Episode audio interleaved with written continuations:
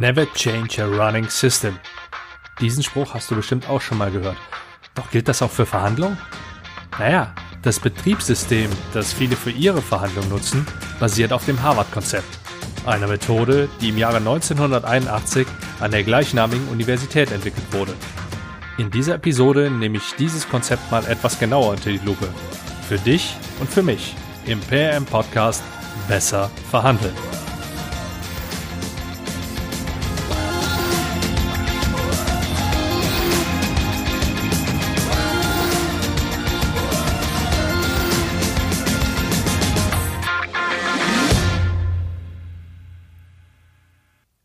Hi und herzlich willkommen beim PM Podcast Besser verhandeln. Mein Name ist Andreas Schrader und du erhältst bei diesem Podcast einen Einblick in die Rocket Science, die sich hinter den Erfolgskonzepten der besten Verhandlungsführer verbirgt. Und wenn du dann auch nur einen der unzähligen Tipps, die meine Interviewpartner und ich hier preisgeben, mit in deine nächste Verhandlung einbaust, dann wirst du, ähnlich wie es zum Beispiel ausgewählte Mitarbeiter von Kinexon, Sponsors der Comline AG, Rapid Wien oder Ticketmaster bereits erfolgreich vorleben, hierdurch auch von mir profitieren. Heute wird es etwas theoretischer als sonst. Allerdings werde ich versuchen, selbst diese Theorie so lebhaft wie möglich rüberzubringen. Also, bevor ich auf die Inhalte eingehe, bekommst du noch ein paar Hintergrundinformationen zum Harvard-Konzept. Die Methode entspringt aus dem Harvard Negotiation Project und sie wurde gemeinsam vom amerikanischen Rechtswissenschaftler Roger Fisher und William L. Ury formuliert. Der Originaltitel lautet Getting to Yes. Bruce Patton ist ein weiterer Name, der in diesem Zusammenhang nicht fehlen darf. Er stieß jedoch erst etwas später dazu.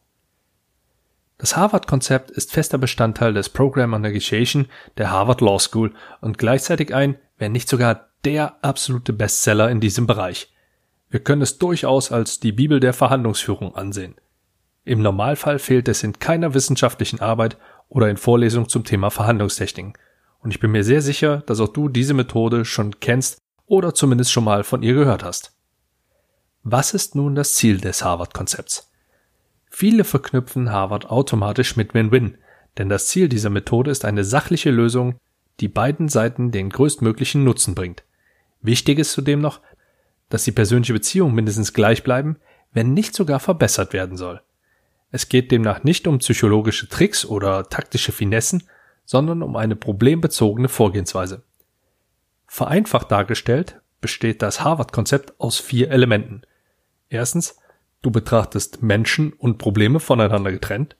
Zweitens, du konzentrierst dich auf Interessen, nicht auf Position. Drittens, du schaffst verschiedene Optionen, die für beide Seiten gewinnbringend sind. Und viertens, das Ergebnis beruht auf objektiven Kriterien. Menschen und Probleme voneinander getrennt betrachten. Besser passt wohl Zwischenmenschliches und Sachfragen voneinander trennen. Das macht es in meinen Augen und Ohren auch leichter. In einer Verhandlung haben wir es mit anderen Menschen zu tun. Dabei sind Emotionen unvermeidbar. Blenden wir das Zwischenmenschliche aus und konzentrieren wir uns auf die Sachebene, ist der, etwas überspitzt ausgedrückte Ansatz. Doch was ist mit den Emotionen? In den meisten Verhandlungen vermischen sich die Sach- und die persönliche Ebene miteinander. Das kennt jeder Unternehmer, ebenso wie diejenigen, die für ihre Sache brennen. Ob das auf dich zutrifft, erkennst du unter anderem daran, dass du beruflich bedingte Absagen oder Abneigungen persönlich nimmst. Be soft on the people and hard on the problem, heißt es im Original. Und damit das funktioniert, solltest du versuchen, den menschlichen Part bei deinem Gegenüber zu berücksichtigen. Versetze dich in seine Lage und empfinde seine Sichtweisen nach. Dabei gibt's jedoch zwei Gefahrenquellen. Sichtweisen nachvollziehen bedeutet nicht, diese zu akzeptieren. Zweitens, Schließe nicht von deiner Sichtweise auf die deines Gegenübers. Diese Vorgehensweisen bedeuten nicht, dass Emotionen gänzlich ausgeblendet werden. Entscheidend ist, wie du damit umgehst. Es wird dazu geraten, dem Gegenüber die Möglichkeit zum Dampfablassen zu geben und eigene Emotionen reflektiert zu besprechen, also zu erklären, weshalb du wütend, enttäuscht oder was auch immer bist. Ich stelle immer wieder fest, dass für die Deutschdenkenden soft on the people, hard on the problem oft schwierig umzusetzen ist. Während meiner Zeit bei der NATO und in Paris, wo ich sehr direkt mit Amerikanern zusammengearbeitet habe, habe ich häufig festgestellt, dass diese Vorgehensweise in den meisten Verhandlungen für Amerikaner nahezu dem Standard entspricht. Die beteiligten Europäer waren damit oft einfach nur überfordert, und so waren auch die Treffen im Anschluss an die Verhandlungen oftmals sehr einseitig besucht. Mich überrascht es jedenfalls nicht mehr, dass es in den Verhandlungen knallt und man später am Abend trotzdem noch gemeinsam beim Dinner sitzt oder gemeinsam an der Bar steht. Auch hier bietet sich wieder ein Vergleich aus dem Sport an. Als ich noch häufiger und auch aktiv im Verein Fußball spielte, war es ähnlich. Auf dem Platz ging es oft mal richtig zur Sache. Doch nach dem Spiel reichte man sich die Hand und meistens traf man sich danach an der Theke noch auf ein Bierchen wieder. Das zweite Element lautet, fokussiere dich auf Interessen, nicht auf Position. Betrachtest du ausschließlich die Position, wirst du sehr wahrscheinlich keine Win-Win-Lösung erreichen. Um Missverständnisse zu vermeiden, definiere ich die beiden Begriffe mal kurz. Positionen sind laut dem Harvard-Konzept bewusst getroffene Entscheidungen, die nicht verhandelbar sind. Interessen sind die Wünsche, Sorgen und oder Motive, die hinter den Interessen stehen. Interessen sind für den erfolgreichen Win-Win-Abschluss essentiell. Du solltest also herausfinden, worum es deinem Gegenüber tatsächlich geht, damit ihr gemeinsam die beste Lösung für euch findet. Das klassische Beispiel dafür ist das Orangenbeispiel. Zwei Kinder streiten um eine Orange, die Mutter greift ein und teilt die Orange in der Mitte. Klassischer Kompromiss, denn es wurde ja gerecht geteilt. Die Positionen sind jeweils, ich will die Orange.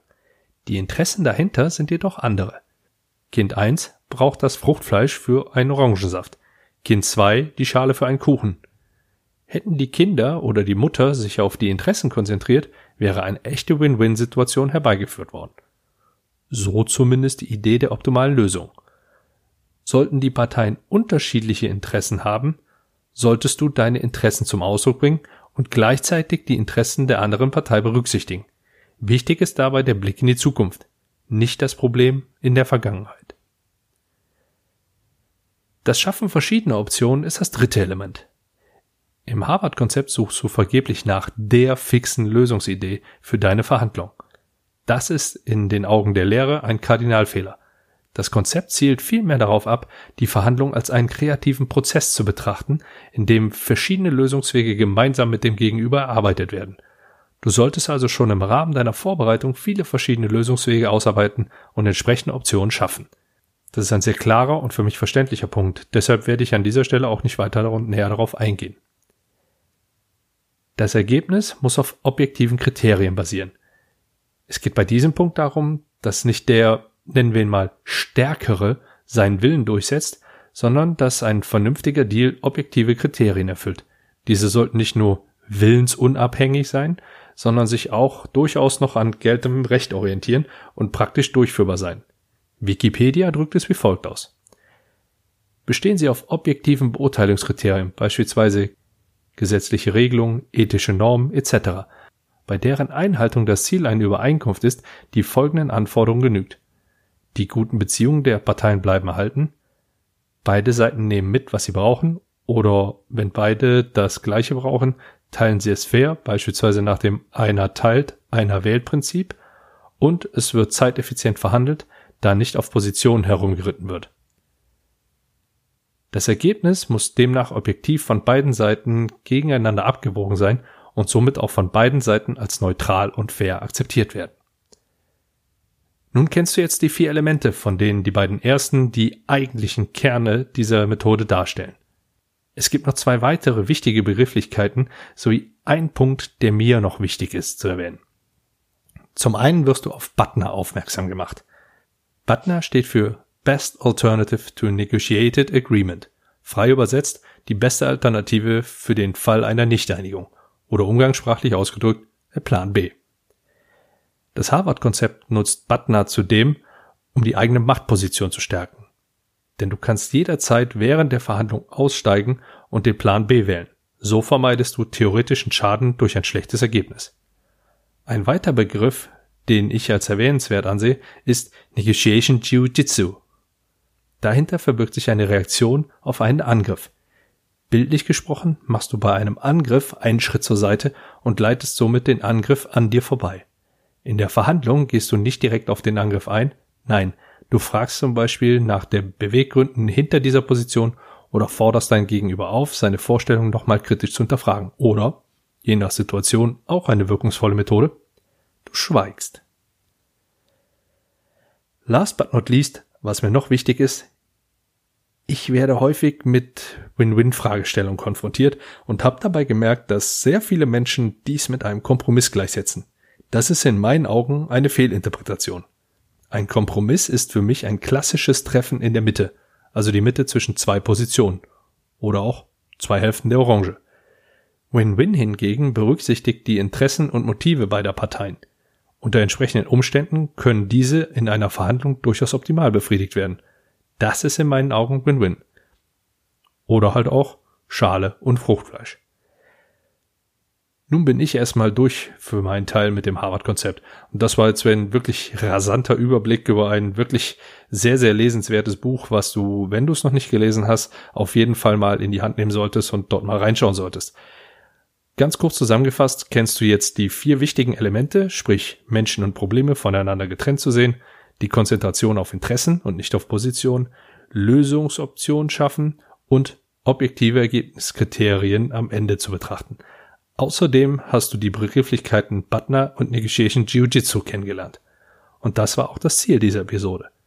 Ein weiteres Konzept, die Stärken und Schwächen dieser Konzepte und was ich aus diesen Konzepten für meinen persönlichen Verhandlungsstil abgeleitet habe, das erfährst du in den nächsten Episoden des PRM Podcast Besser verhandeln. Und jetzt bist du wieder am Zug.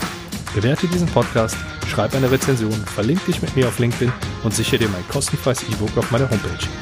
Und wenn du dieses Thema tatsächlich noch intensiver vertiefen möchtest, dann empfehle ich dir, an einem meiner erstklassig verhandeln Workshops teilzunehmen. Die neuen Termine sind gerade auf meiner Homepage veröffentlicht. Ich wünsche dir viel Erfolg bei deinen Verhandlungen. Besten Gruß und bis zum nächsten Mal.